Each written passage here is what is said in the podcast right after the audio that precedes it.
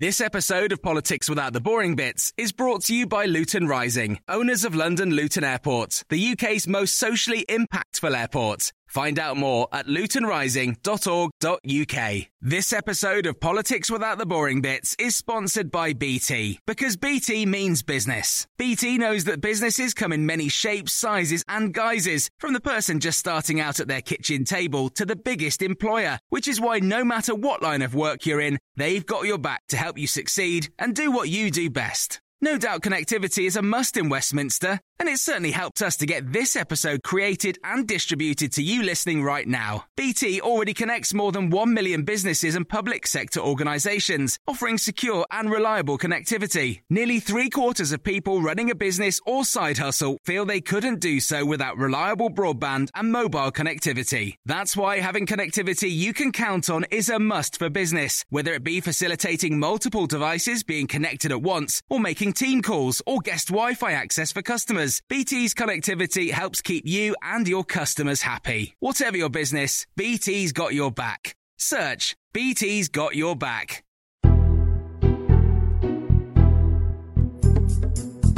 Hello, this is the Red Box Podcast. I'm Matt Chorley, and before we get underway with the episode, we can go straight to Boris Johnson for the very latest coronavirus advice. Uh, the uh, uh, the uh, as a as a uh, uh, uh, uh, uh, out to to to uh, uh, uh, uh, you, uh, that uh, you, uh, for instance, uh, do not uh, uh, the the the uh, uh, uh, uh, uh, uh, uh, you, uh, the numbers of uh, of, of uh, doctors, ten thousand uh, more nurses. Uh, you'll uh, turn to that that earlier, uh, the NHS, uh, David, as I said, that is where we are anyway, Chris. He was asked a question at the press conference. He spoke for four minutes, and almost a quarter of that you've just heard. Just ums and ers from one answer. So the king of the three word slogan can barely get a word out. Luckily, Keir Starmer's got a new three word slogan instead. What is it again? Security of prosperity um, and, um, uh, and, and, uh, uh, and, and um, respect. Brilliant. Well, it's Wednesday, so it must be PMQ's unpacked. Well, it is, and it isn't. Because MPs were returning to Westminster from their Christmas recess, they started a bit later, which meant that PMQ's was at three o'clock, not during my radio show, but during Mariella Frostrup's. So Mariella plays the part of me, and I play the part of Tim Shipman or Patrick Maguire as we pause the action live from the House of Commons to analyse in real time what's going on across the dispatch box. But that's not the only change in casting. A few hours before PMQs was due to get underway, it was announced that Keir Starmer had tested positive for coronavirus again. I tweeted pointing out that he'd been told to self-isolate six times now and had tested positive three times and maybe should donate his body to science. A senior Labour source got in touch to point out that although, yes, he had self-isolated six times, he'd only actually tested positive twice. No word, though, on body donation. So that's coming up in a moment. PMQ's Unpacked with me and Mariella Frostrup watching Angela Rayner taking on Boris Johnson in the House of Commons. But first, we kick off with our columnist panel. It's Alibert, newly coined since uh, just before Christmas. That's Alice Thomson. And providing the Bert, it's Robert Crampton. So let's talk about uh, vaccinations. And um, it, you know, but there's there's and who is vaccinated and who isn't, and this Boris Johnson sort of keeps hinting at it and then slightly rowing back again. So he did it before Christmas. He said we need to have a national conversation about basically people who don't get vaccinated, and you know we can't put the whole country into lockdown for 10, 20 percent of people who aren't going to get the jab. Uh, and meanwhile, in uh, Australia. Uh, there are very tough rules on who can and can't, uh, what you can and can't do if you haven't been jabbed. Uh, but they've waived them to let Novak Djokovic in. Uh, Australia's very angry about this because he was exempted from vaccination rules. Everyone, all players and staff at the tournament must be vaccinated. Uh, but um, uh, Australians have criticised officials, politicians, Djokovic himself because of it. Um, what do you make of this, Alice? I think from the Australian point of view, it's appalling just because if you have a very strict rule and then you let someone in because they happen to be a brilliant tennis player, it, it does, however brilliant they are, it does plays a appallingly badly because you're saying you've got one rule for one and one for the others, which, as we know in Britain, is the thing that drives us completely insane as in Barnard Castle. So I would hmm. say, you know, you have to get vaccinated. I also think it's very difficult if you've got the number one tennis player not being vaccinated because then you get all his fans and anyone who's a sports lover all looking at him thinking, well, if he's not vaccinated, why are we hmm. getting vaccinated? What's the reason he's not? Why is he being told by all his sporting experts that he isn't? And it may be there is a medical reason he can't be vaccinated, but if it's just because he feels that it's compromising his body in some way, that's not a great message really for everyone else. What do you think, Robert? I think jo- uh, Djokovic is a bit like Prince Harry. He's one of those guys who was really popular two or three years ago, and now people have a rather lower opinion of him. You know, he used to be this kind of jokey guy, and then and uh, who everybody admired, and now with his stance on vaccinations, uh, that tour, if you remember, he organised a disastrous tournament in uh, Split, I think it was, uh, during in 2020, where everyone pretty much got got COVID, uh, and now he's is putting out this message, like Alice says, he's a hero to uh, lots of people. He's a national hero in Serbia. And clearly, there shouldn't be an exemption just because he's rich and famous and talented. Uh, I wonder, actually, when all the smoke has cleared from all this, from, from, from the uh, lockdowns and the pandemic, whether there are going to be lots of stories about rich and famous people flying around the world to their heart's content in private jets and so forth. I suspect there are. Yeah, Well, you can track of- them, can't you? That's my problem, Yeah. is that you can see that you can track the private planes, and they are Yeah. going all over the place. Yeah, I think it's going to There be is one that of sense, Mm. and I think it's going to be the same with actually uh, people profiteering. There's going to be a sense of who made money out of COVID and Yeah. who you know who actually benefited because all of us are kind of you know everyone's you know everyone compromises to a certain extent Yeah. and people do bend the rules a bit, but very few people are making vast amounts of money out of it, and there are a few, and that just does really really anger people. Yeah, that's all gonna that's all gonna come out, I suppose. I mean, the real scandal, of course, talking about your column, Alice, is going to be care homes, isn't it? That's going to be. I mean, that is the ongoing scandal, and will be even more so when we've got the full details on that. I think. I think the problem about care homes is going to be very much that that actually, um, when you look at that, what's happened, is the government felt so guilty that they didn't do anything about care homes at the beginning of the pandemic that their reaction now has just been to close them down the whole time. So they've Yeah. really incarcerated these old people for two years, which I think, in the end, is just unacceptable. Mainly because most of them only have about eighteen months in the care home, so they just don't see their family for the last year of their lives. And that, yeah. So let, us talk about your. I thought it was terrific your column today. um, Mm, me too. uh, Alice. But um, you, you're right that it, it does. It does feel like that ev- every time. I mean, it's a very difficult. I mean, I suppose it's to sort of say at the, at the top. It is incredibly difficult to know what to do about care homes because if you don't, if you don't limit access to it, or you know, you end up with COVID ripping through care homes. So they limit access to it, and then you have this just unimaginable issue of elderly people, often with dementia or other health problems, not able to see their loved ones. And it's a really, it's a really, uh, but but it does seem to be that we almost seem to make the the, the exactly the wrong choice at every moment. And my problem, I think, with the care homes is that I felt that maybe exactly as you did, that we should be locking down to protect them. But then having talked to a lot of the providers, and particularly this man, Jeremy Richardson, who has the third biggest set of care homes ha- looks after 167 homes with 8,000 people, he said that he feels like he's now being a prison warder and that mm-hmm. actually it's completely wrong. And in the last few weeks, they've only had one death from mm. COVID.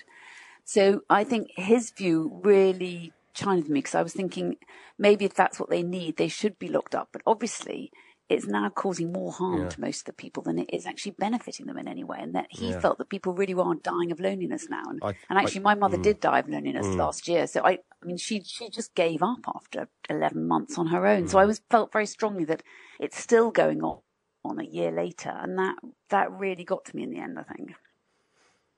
I, thought- suppose this is another bit, Robert. uh, It's sort of point because I've, I've heard heard that so many times of people who have loved ones in care homes, and, and when those lockdowns uh, kicked in, they basically gave up because those Yeah. those family visits and stuff that was basic, yeah, for entirely understandable reasons. That's Yeah. what that's what kept them going, and it's a reminder that Well, stopping everyone getting COVID, it, you, you know, z- this sort of idea of zero COVID completely Yeah. ignores all of the other impacts. The uh, I mean, I thought it was a tremendous column, very and, and very moving. And the, the the stats that I, that's what I took most from it. But the stats that I took from Alice's column were that the average stay in a care home uh, is eighteen months, uh, and you you know, and it ends with you, you- know in a obvious way. And so it seems that if you're only there for 18 months, your quality of life is hugely more important than the uh, maybe ext- you know extending that by li- the quantity by a little wa- way. I mean, in the other stats I thought you know 400,000 people in England in care homes, and I think Alice said that in the run up to Christmas, 40 deaths from COVID compared with 1,800 uh, this time last year. That indicates to me that, uh, as she says in the column, the cure is now worse than the disease.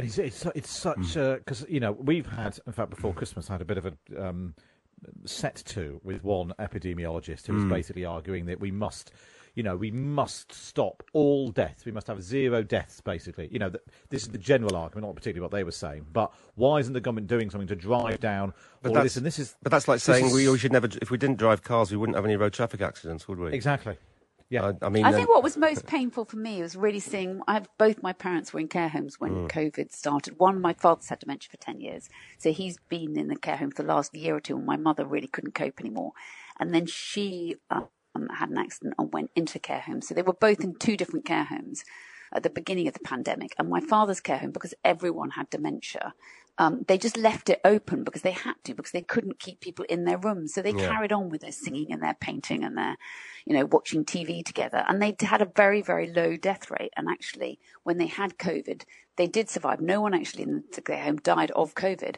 Whereas my mother's care home, where they had myriad different issues. They um, were all shut in their rooms because they had to be. None of them had anything um, like dementia, but that it did really show because a lot of them did just give up, and I felt it was just too awful to see two care homes so close to each other with very different policies. Partly because they had to have different policies, but the different outcomes were just so startling. And I did feel that in the end, you probably shouldn't have been so draconian. And I suppose the point that you're making, uh, uh, Robert, picking out that 18 month figure, that's Mm. length, most people uh, would rather that that last year, 18 months, was pleasurable, did get to see Yeah. their families. Yeah, I, mean, I suppose that the- yeah, the, the the the tough call is even if in in Alice's dad's case the the dementia home, which had been much more open, even if they had had a bad outbreak, which they didn't, thank goodness, but if they had had, it might still have been better. That's like a, yeah, a To- sort of a- risk worth taking. Yeah, yes, yeah. to to to have had the, uh, that quality of life and having a sing song and watching the telly, than being shut up in your room and you know maybe maybe surviving, maybe not surviving. Because if you're talking about 18 months, I guess most of us would tra- would trade off. Would, would would say, well, can you have half as long as that and have a great time, or would you want another nine nice, months? exactly. Then we'd, we'd all we'd all probably go for the the good time, wouldn't we? And so, yeah, and I suppose that's the thing that all those sort of headline figures that behind, or you know, when people talk about the headline figures and what happened in care homes, there's a really, you know, there's a, there's a real life impact on that, and those numbers mean a mean a difference. Yeah. Let's end on a slightly more positive, It's got very somber, hasn't it? Yeah. a, a more positive sort of outcome of uh, coronavirus um, and pandemics and lockdowns, while everyone else is dressing down um, as a result of, you know, the suit is dead, everyone's in joggers, and we're all dressing down now. Uh, Robert, you're going in the opposite direction. Well, I'm trying to. I, uh, Poppy, the producer, said I was looking very smart, which is very sweet of her uh, as I came into the studio. Uh, that, for me, counts as a pair of black jeans as opposed to blue jeans and a black jumper as opposed to a gardening shirt. So I'm making some progress after five days. Uh, I think it was the influence of doing that James Bond uh, shoot, which obviously, which I'm, I'm surprised you haven't mentioned, Matt, actually. Uh, He's jealous, I think. yeah. The, uh, I didn't want to bring it up. I No. no, I, I, it's been a while since I've been I've been uh, press gagged into um, Yeah. dr- dressing up stupidly. in- The difference in- is I'm not I'm not press ganged. I go very eagerly. I'm going to put my tuxedo on when I get home. So I think it's that. I think that's the thing. Uh, I'm maybe just getting Well, old, it- older and thinking I need to, you know, just smarten up a bit. The uh, the uh, the the the spray. Ta- I I assume that is a spray tan, isn't it? The um. What- Yes, that's a spray what- tan. I think they that's a overdid it. Slightly different. Yeah, I was a very orange. Yeah, I was going to say that. I was a very orange old. James Bond. I was a very orange James Bond. The lady who came to do the spray tan said, uh, you know, how that, how much do you want? And I just said, I'll just go for it. And so she just put some more chemicals in the in the in the little box, and I think I overdid it. I was very I orange. She was doing a fence stick a bit more. Um, Yeah. uh, yeah, Ronseal in. And so the point you were making is, is is that you've been going into meetings and, and senior colleagues have said you look like you've just come in for the garden. So you are smartening up. Yes. This is your New Year's resolution. I am. I looked around and I realised I'm not. I'm not a, a young kid anymore. I mean, I haven't been for a long time, but I've sort of fooled myself that I have have been, and uh, I've been here much more or less longer than anybody else now coming up. And uh, I thought, you know, I got to, I got to start looking and have a bit of gravitas, you know, with the clothing. You, you've known uh, Robert for a long time, Alice. Do you think he needs to smarten up?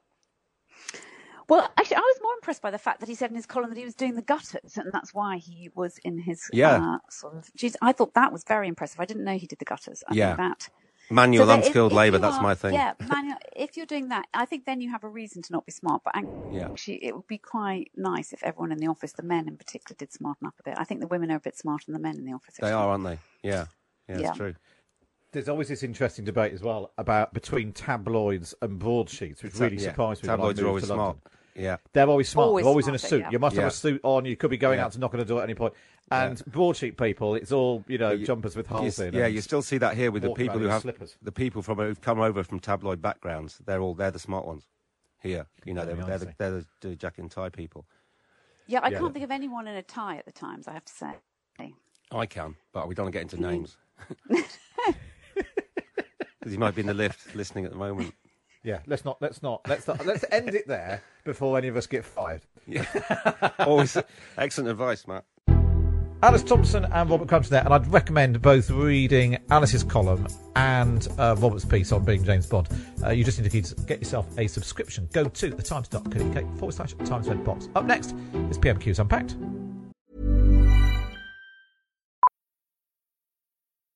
Millions of people have lost weight with personalized plans from Noom, like Evan, who can't stand salads and still lost 50 pounds. Salads, generally, for most people, are the easy button, right? For me, that wasn't an option. I never really was a salad guy. That's just not who I am. But Noom worked for me. Get your personalized plan today at Noom.com. Real Noom user compensated to provide their story. In four weeks, the typical Noom user can expect to lose one to two pounds per week. Individual results may vary. Cool fact a crocodile can't stick out its tongue. Also, you can get health insurance for a month or just under a year in some states. United Healthcare short term insurance plans, underwritten by Golden Rule Insurance Company, offer flexible, budget friendly coverage for you. Learn more at uh1.com. This episode of Politics Without the Boring Bits is brought to you by Luton Rising, owners of London Luton Airport, the UK's most socially impactful airport. Find out more at lutonrising.org.uk. You're listening to the Red Box podcast now. It's time for this. Order, order. I call Matt Chorley. Well, yes, Matt Chorley does join us to help unpack Prime Minister's questions, which has been scheduled uh, later in the day. It's normally at 12 pm every Wednesday, so Matt gets first dibs on it. But I had a quick word with the Speaker, you know, the sort of power I wield, and got it rearranged so we could cover it um, on this prem for once.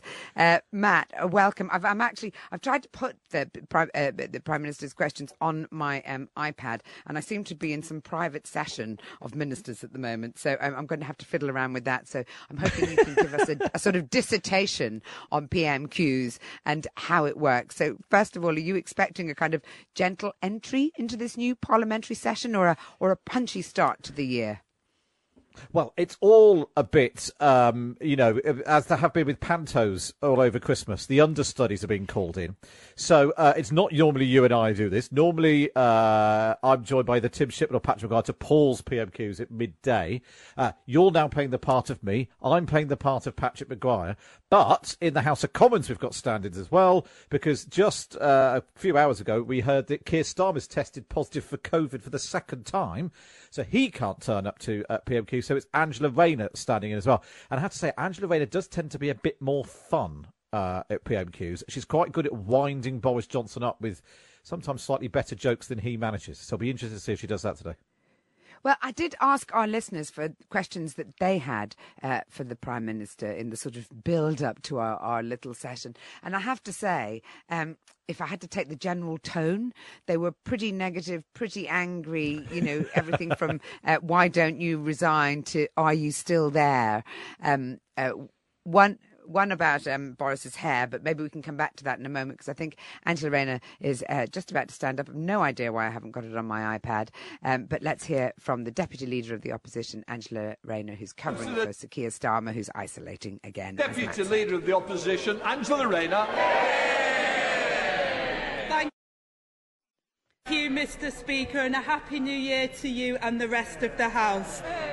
Mr Speaker, over the Christmas break, the world lost a giant in the fight of equality and human rights, the great Desmond Tutu. Yeah. And I would like to offer my condolences to his family and to the people of South Africa. And I'd also like to thank all of those key workers who have kept our essential services running over the festive period, yeah. particular all those staff and volunteers working at vaccination sites and our amazing NHS staff working incredibly hard with incredibly stretched circumstances. But I know we're going to come on to that after PMQs with the Prime Minister. And I'd also like to thank the formidable Sue Gray, who I know has been busier than Santa over the festive period. Mr Speaker, in October, in October, the Prime Minister said that fears about inflation were unfounded. But working people across the country are starting the new year facing rising bills and ballooning prices. So how did he get it so wrong? Yeah. Uh, well, Mr Speaker, uh, what the government has been, uh, and I, of course I said no such thing because inflation is always something uh, that, we, that, we have to be, uh, that we have to be careful uh, about. But what we are doing, Mr Speaker, is making, is making sure making sure that we protect the people of this country throughout what is unquestionably going to be a difficult period. And that's why uh, we are ensuring that we've lifted the living wage uh, by record sums, uh, Mr. Speaker. We make sure people have uh, cold weather payments. Uh, making sure that they have the, uh, the warm homes discount, all the other protections, the £500 million fund that we put in to help local councils look after people through what will be a, a difficult period. Uh, but the most important thing we can do to look after people during this very difficult time, uh, Mr. Speaker, is to ensure that we take the balanced and proportionate approach uh, that we are. Uh, to ensure that we're able to keep our country and our society going, Mr. Speaker, and uh, that is exactly what we are doing. And uh, that is why we doubled down on the booster programme, and that is why we are sticking with Plan B, Mr. Speaker. And that's the right approach for the country. Angela Ray. Well, Matt, uh, Prime Minister, off to a confident start there. None of those er, er, ers that you were playing so happily on your on your show this morning. He seems to have developed the art of oratory in the meantime. Yes, I mean, there's quite a lot to unpick there. So you had Angela Rayner kicking off with tributes to Desmond Tutu. Then uh, she the, what she referred to about coming on to later when she was referring to coronavirus is that Boris Johnson immediately the PMQs is doing a statement on coronavirus. So that's why she's chosen to go on something else because she'll be able to her on coronavirus later. Then that passing reference, blink and you miss it to Sue Gray. Sue Gray is the only woman left standing who's investigating Boris Johnson's parties.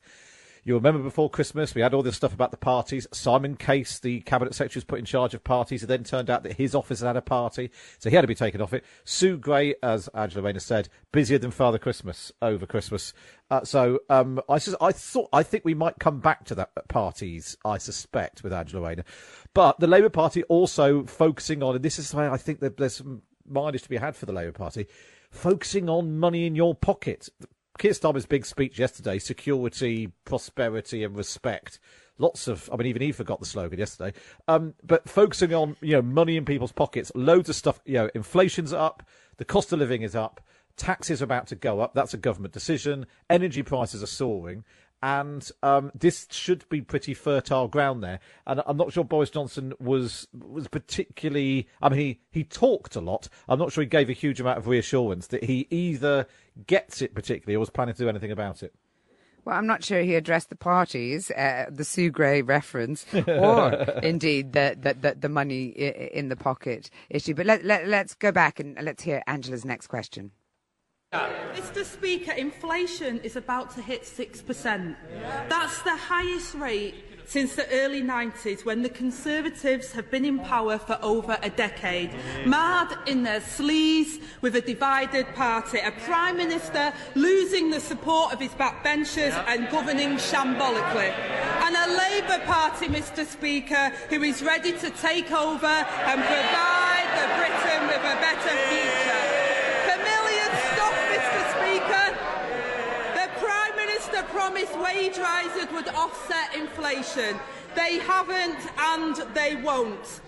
Millions of British workers now face a further pay cut and his Chancellor is handing them a tax hike. What will the Prime Minister do to get a grip of this? Uh, Mr. Speaker, I, I know that she. Uh, it is great to be here with the, the Right Honourable uh, Lady, the Shadow Secretary of State, for the future of work. We know the future of the job that she has in mind. Uh, but uh, I wish her, I wish her, I wish her, I wish her well. I wish her well. Uh, but what we are focused on, what we are focused on, Mr. Speaker, is delivering jobs for the British people. And, and it is a quite extraordinary thing uh, that there are now record numbers of people in work, Mr. Speaker.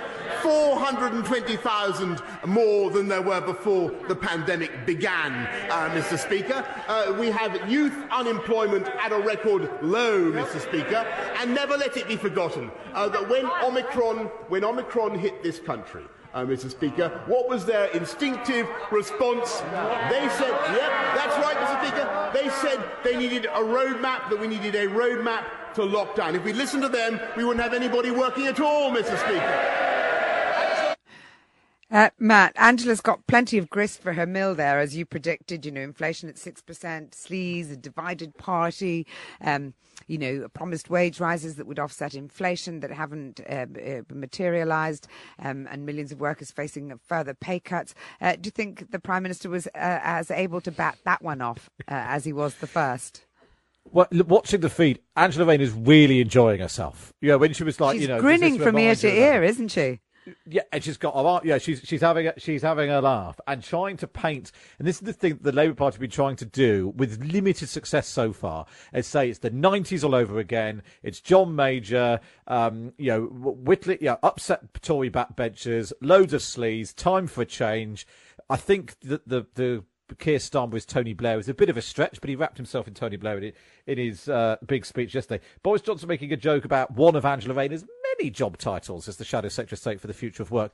I think that's a joke that I might have made last year when she got the job. But anyway, we won't. Um, we don't need to dwell I on that. I thought he much. was maybe having a dig at her wanting to be prime minister, uh, wanting Oh to yes, be very leader of the Labour so. I Party. think wanted to be leader of the Labour Party. Wanted to be leader of the Labour Party because the relations relations between Angela Rayner and Keir Starmer are about as good as they are between Boris Johnson and his own MPs. Um, uh, I, we have had. I was trying to remember the, the funny um, question that we had from one of our listeners, and it's quite relevant looking at this footage now of the Prime Minister because it was, "Do you backcomb? Has he had a haircut?" I, far from that, I think he might need to be doing a bit of backcombing because, I mean, it's not for me to comment, but I would say uh, if he was a, a cottage in a small rural village, I think you'd be getting the Thatcher in to uh, pack up some of the, patch up some of the thinner, the thinner bits at the back. It's not so much that it's his trademark mess that everyone knows and does. I think the mess is sort of there's a certain amount of swirling that's going on to to cover up the thinner bits. Uh, But you should get a job. from- You should, you could work with Anna Murphy on the Times. You could probably do beauty with that description of the hairdo. That's very, very, very good indeed. uh, Matt. Can I ask you just a question? Because obviously, um, this is not my normal territory insofar as I don't normally cover Prime Minister's questions. Is there a sense at all for you that the sort of jocularity that's being displayed by both uh, Angela Rayner and Boris Johnson at the moment is slightly at odds with the sort of mood of a nation extremely worried, rising levels of of uh, Omicron variant, you know, worried about jobs, worried about inflation, worried about paying the bills, worried about heating. It's a cold phrase, and and, and you know, this seems to be like sort of bant as usual. Though I think um, Asma Mir, our colleague, has banned people from saying bant. Now I'm going to be in trouble. I think you're right. Actually, there are if you you know if, if out in the real world, dare I say, it, you're right. There are a whole load of things. Whether it is concerns about Omicron, schools, hospitals, the cost of living. There's a lot of serious stuff there. And actually, I think one of the things which has happened, which I've really noticed in the last 18 months uh, to two years of sort of coronavirus PMQs, is there's sort of two. Is that because it's been the same subject every week, again and again and again? It's just sort of Omicron or uh, coronavirus, coronavirus, coronavirus. Mm as a result, there's not the same sort of interrogation. We sort of know, we know where Labour are. We know that Boris Johnson's going to say, as he did there, if it was up to the Labour Party, we'd still be in lockdown because of something they said last year. Um, whereas pre-coronavirus and actually pre-Brexit, you would get the opposition. They would ask about schools one week, transport the next week, uh, benefits mm. payments the following week, and you might get the slight sense of an interrogation of the prime minister. Which you're right, this does seem a bit a bit just bants. Also, I think the fact that we've got Angela Rayner doing the stand-in probably um, feeds into that a bit as well. Oh, well, let's go back and see how Angela Rayner's interrogation of the Prime Minister is going. This is round three. Ding, ding. Mr. Speaker, I've heard on the grapevine there might be a vacancy for Prime Minister soon, so maybe I should have aspirations. The Prime Minister pretends it's not his fault. Global forces. He blames the market. Mr. Speaker, we're an aspirational party. Maybe the Prime Minister needs to be more aspirational for this country. But, Mr. Speaker, the Prime Minister has made political choices that has led us into this place. His government has failed to invest in long-term energy security. His government decided to let gas storages collapse. His government let the energy market run out of control. 27 energy companies have gone bust in the last year. And now household bills are going through the roof. Or as the money saving expert Martin Lewis put it, there will be a seismic hit on energy bills. Yep. Can't the Prime Minister see what's happening yet again? Working families are picking up the tab for his incompetence. Yeah. Well, Mr. Speaker, she talks. She talks about energy. I think the House will agree she's got a lot more energy than the current leader of the, uh, of the, uh, of the opposition. And, I, and, I, I, I, welcome her, uh, point because actually, what the government is doing is supporting people throughout the uh, the pandemic. Uh, 2.2 million people supported with the Warm Homes uh, discount, Mr. Speaker, worth 140 pounds per week, which we introduced. pensioners supported with the 300 pounds winter fuel payments. Mr. Speaker. Cold, cold weather payments worth £25 a week for four million people up and down the country, Mr. Speaker. That is what we are. That is what we are doing, Mr. Speaker, and that is on top of everything we're doing to support uh, people on low incomes. Cutting uh, taxes for the, those on universal credit, increasing, increasing the living wage, a thousand pounds more for everybody on the living wage, at record sums. And, Mr. Speaker, let me just remind the House of the fundamental difference between that party and this government. Uh, they, they, would have, they would have kept us in lockdown in July, Mr. Speaker. When, Omicron, when Omicron hit, they were calling for further restrictions. We've been, that's right, Mr. Speaker. We've been able to keep this country moving and keep the economy growing and keep the money coming into people's pockets, Mr. Speaker. 嗯 Matt, brave words there. He may regret saying that they called for uh, further restrictions when Omicron uh, was first identified, you know, if the, if the case numbers keep uh, going up as they are at the moment. But, I mean, very much sort of familiar territory there, wasn't it? You know, from Labour, working families are picking up the tab for the Prime Minister's incompetence and so on. But what about this? Um, Labour is an, the aspirational party. Is that something that, that, that, you think did come across from Keir Starmer's speech uh, yesterday? Does it feel like that? It's, a, it's an unusual uh, term to describe them with. Yeah, and I think it, it's it's there's a problem that has been identified by pollsters and experts and focus groups and all that sort of thing that Labour is, is seen not to be particularly aspirational. But the risk, I think, is that all patriotic or, or, you know other things that were criticism of Jeremy Corbyn. The risk then is you just go around saying we are patriotic and aspirational and forward thinking and whatever. Um, you need to sort of show, not tell. You know, you need a collection of policies and positions that, that show that you are aspirational, rather than just saying we are aspirational. Because lots of people who are aspirational don't know that they're aspirational. They just think that that's how you live your life, or you want to improve things and that sort of thing. I also think there's a slight risk with Angela Rayner because she's sort of starting each question with a gag uh, and then trying to get back to energy companies as well. Um, I'm not sure it's sort of amounting to a huge amount so far. Although I have to say, I did just look up one of the things that Boris Johnson was boasting about was the cold weather payments. Which, Yeah, the uh, three hundred you pounds. get- For, for, yeah, you get, the, so you get the 25, pensioners one. 25 pounds a week if it gets cold. They were introduced in 1988. So I mean, of all, I mean, it's it's not. It, sometimes it's a bit of a cheek, I think, when Boris Johnson claims credit for something that Theresa May and David Cameron did, given that most of the time he pretends he has nothing to do with uh, their governments. I think to now be claiming credit for uh, something that happened under, uh, I'm not, I'm not sure if it was. Is he talking May, about but the escalation of that payment, though? I mean, Possibly. I wonder. I, don't know. just- He, I think he just basically read out everything that was available to anyone in connect, loosely connected with energy in his big red book. He's been collecting post-its, hasn't he? Um, what about his? Um, I, I don't know. I mean, he, he uh, is it endorsement or was he patronising Angela Rayner when he said that she has more energy? It's all. I mean, that's sort of good knockabout stuff. That Boris Johnson, I think, feels more comfortable, weirdly, with um, although she winds him up successfully by being funny. He'd much rather have banter, as we're not allowed to call it, uh, with Angela Rayner. Whereas the sort of sl- slightly straight and serious Keir Starmer, he slightly struggles a bit more with, and you know, and he can warm up his backbenchers with some jokes that he's prepared beforehand, and it's actually a bit busier on the Tory benches than it is on the Labour benches, which is interesting. I wonder whether some Labour MPs have uh, chosen to stay away. I mean, uh, interestingly. Absolutely everyone, as far as I can tell, has got a face mask on, apart from uh, Boris Johnson, Angela Rayner, and the Speaker Lindsay Hoyle, uh, which is quite a big change, even from a few weeks ago. Yeah, and a suggestion that things are still pretty serious out there. We've had a text in from Leo, our regular listener, Leo. We both know Leo, don't we, Matt? He says, Dear Matt and Mariella, uh, would you both agree that Angela Rayner has so much more character and entertainment value at PMQs compared to Keir Starmer? Well, I think you probably won't agree with that, Matt, but um, can't he stay in isolation every Wednesday, says Leo. Well, I think she's, she also, wait, wait, oh, Whether or not that makes you the prime, prime ministerial material, I don't know. That's the question. Yeah. No, they've- I think they've tried to- to pitch to it as a sort of John Prescott, Tony Blair dynamic. She's the, the the funny northerner who gets everyone fired up and gives them a laugh, and then Keir Starmer's a slightly more serious guy. But whether or not he has Tony Blair's charisma is a slightly separate question. Yeah, and I, I also think to your point, I mean, you know, on the on the sort of jokey brushing things off front, it's hard to beat Boris, isn't it? So, uh, you know, uh, stepping into those shoes might not be the, the, the best possible Yeah, route yeah.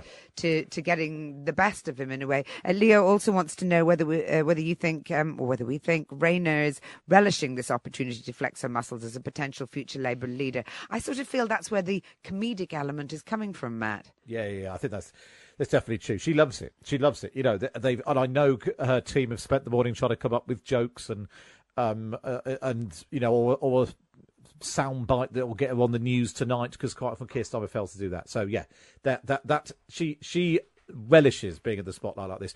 Whether or not she's the one who's going around rubbing coronavirus on Keir Starmer's doorknob, I wouldn't like to speculate. I mean, he's not a great ad for vaccinations, is he? But uh, maybe more of that later. Um, let, let's go back to Angela Rayner for uh, question number four. What this Prime Minister is doing is increasing taxes to the hard-working people of this country. That's what he's doing. That's what he didn't promise in his manifesto, but that's what he's doing to the people. And I quote, Mr Speaker, the poorest households spend three times more on their income on household energy bills than the richest households spend. VAT on energy bills makes gas and electricity more expensive. Not my words, Mr Speaker, but the words of the Prime Minister oh. himself. When energy bills are going to be hiked again in April, any decent government would find a way to help British families. Even the Tory backbenchers have finally accepted Labour's call to cut VAT on energy bills. So will he finally stand up to his Chancellor and do the same?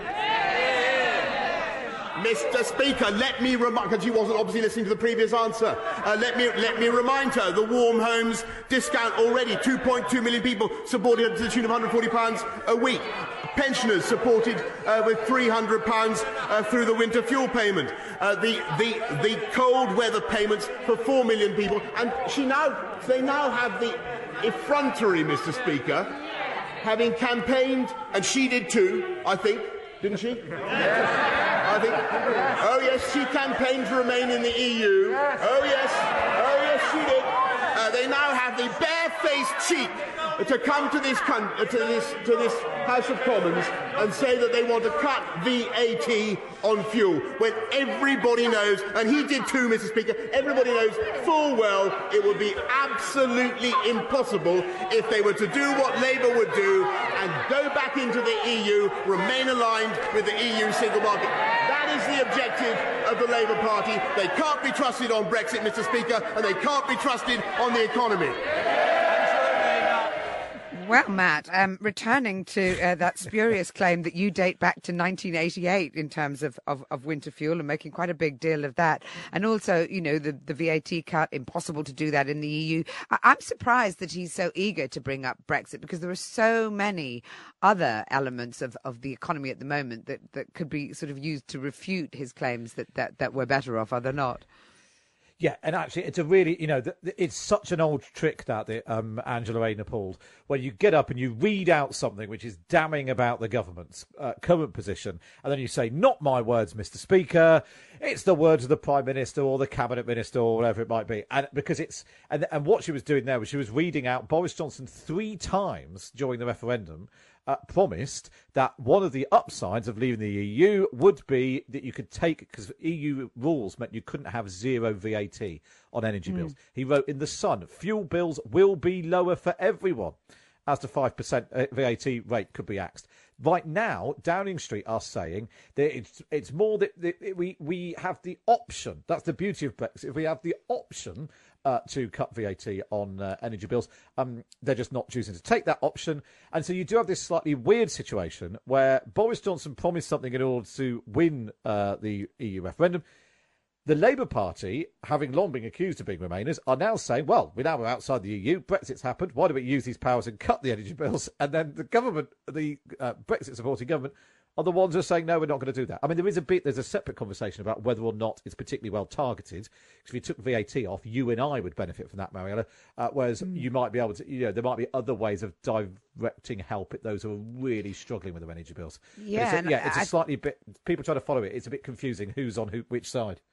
But I think absolutely the one thing that can't be argued is that this whole business with, uh, you know, energy companies and the energy crisis and, and the rise in energy costs is a is an incredibly uh, kind of potent topic, isn't it? I mean, people are really animated about it and are really feeling the pinch, and it looks like it's going to kind of carry on until the government do respond in some way uh, in terms of what they're going to do about it. I was interested in the way that Angela Rayner uh, was there, sort of pitting Rishi and Boris against each other. You know, will he stand up to his chancellor? That was that was quite an interesting little move there.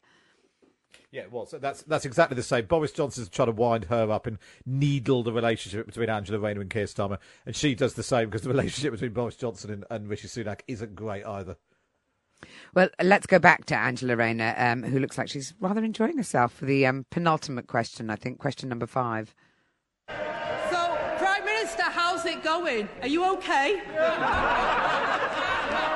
the Prime Minister and his Chancellor have presided over economic mismanagement, low growth, and neglect of our public services. And their resolution to fix this whacking more taxes on working people. Combine the tax rise with soaring energy prices and the average family faces a hit of a £1,200 this is an iceberg, Mr Speaker, right ahead.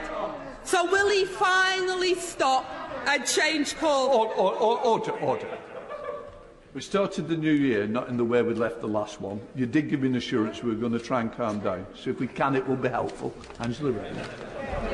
Mr Speaker, £1,200 hit right away.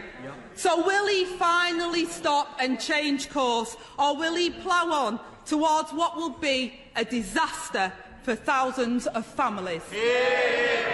Uh, Mr Speaker, as a direct result of what we've already done on universal credit, a single mother with two kids is £1,200 uh, better off Mr. Speaker, as a result of what we've done with the living wage, Mr. Speaker, introduced by this Conservative government. They never let it be, never let it be forgotten. Uh, everybody on the living wage has seen another thousand pounds uh, in their income every year, Mr. Speaker. But, the, but the, that's not the point. The fundamental, we will continue to look after people throughout the pandemic. But the fundamental point is that because of the steps the government has taken, because of the tough decisions we've taken, because of the balanced and the proportionate approach that we've taken to COVID. We've been able to keep this country open, keep our economy moving, more open than any other comparable economy in Europe. And they know it, Mr. Speaker, and they opposed it every step of the way. And that's why people are seeing increases in employment and increases in their pay packets as well. Well, did she sit? Did she hit a, a sore point there? Iceberg right ahead. Will he finally stop and change course? Angela Rayner's words. But I wasn't quite sure which uh, specific uh, policy she was talking about there. Yeah, I think um, I suspect that was the clip she wants for the news. I don't know. She might do a proper peroration for her last question, but the, yeah, this is an iceberg that's about to hit. Family's been hit by a bill extra one thousand two hundred pounds. That's the message they want to get across um, on the news.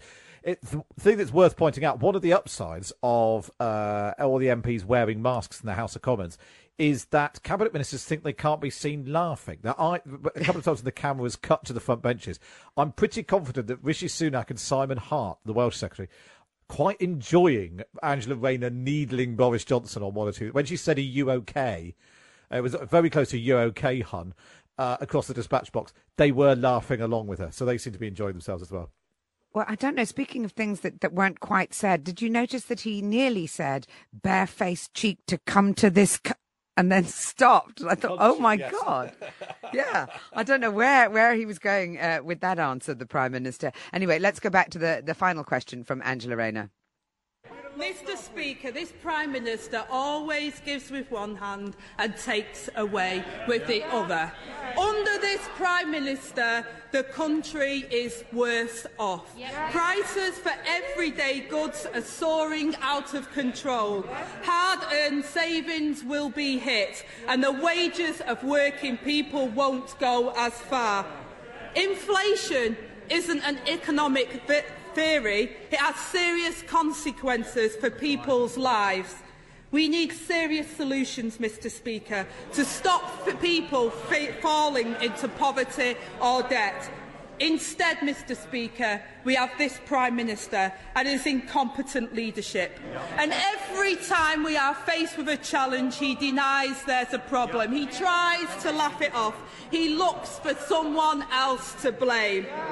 So can I suggest to the Prime Minister, it's not about brushing your hair, it's about brushing up on your act.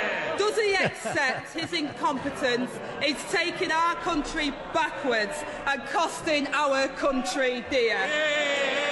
No, Mr. Speaker. What I, what I tell the House and tell the country is that Labour incompetence has ruined this country time and time again, and, and there has never been a Labour government that has left office with unemployment lower than when they came in. And what is her answer, Mr. Speaker, to the energy crisis? It is to nationalise our, our energy. Uh, it was, in fact, Labour's failure to invest in uh, supply over, over a decade or more uh, that reduced our ability uh, to have uh, cheaper, uh, cleaner energy, Mr. Speaker. We are rectifying that. We're taking the tough decisions that this country needs for the long term. And it's because we've taken those tough decisions, Mr. Speaker, uh, because we've taken the balanced and proportionate approach uh, that we have, that they opposed every step of the way, that we have youth unemployment at a record low. We have 420,000 more people in jobs now than there were before the pandemic began. And, Mr. Speaker, we not only have the op- most open uh, society and economy in Europe, but we also have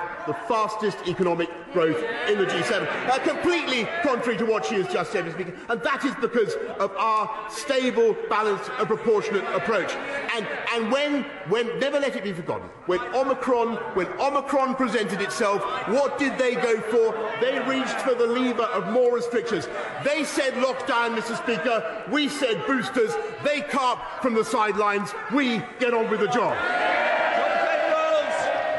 Well, Matt, I have to say, I very much enjoyed spending this extra time with you, but I found the whole proceedings slightly unilluminating, to be fair. I don't normally, as I say, focus in on it as, as, as, as forensically world. as you do.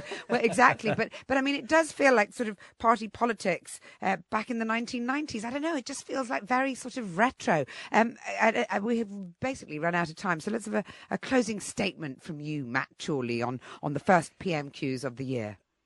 So I think Angela Rayner did a decent job of focusing on something that people care about, i.e., your energy bills are going up loads. She has a decent sound bites in there. She'll probably get herself on the news bulletins tonight. There was a bit of knockabout. Nothing, as far as I could tell, that really upset the horse. You know, Tory MPs aren't going to think that Boris Johnson's on the ropes, particularly. But whatever you think of Boris Johnson and Angela Rayner, spare a thought for Ed Davey, the leader of the Lib Dems. He's just popped up to ask a question. Ed Davey, leader, the actual leader of the Lib Dems, gets up, and the Speaker Lindsay Hoyle called him Ed Balls. So, oh uh, no. That... and in response, he stood up, asked about the energy crisis, and in response, uh, Boris Johnson uh, responded to his question saying, "Balls is the word." So, no matter how bad you think your day's going, at least you're not Ed Davey. That's all we've got time for on this episode of the Red Box Podcast. Don't forget you can listen to me live Monday to Friday, 10 till 1 on Times Radio. And we bring you the best bits here on the podcast. And if you're feeling particularly nice, why not wait and review us wherever you get your podcast from? This episode of Politics Without the Boring Bits is brought to you by Luton Rising, owners of London Luton Airport, the UK's most socially impactful airport. Find out more at lutonrising.org.uk.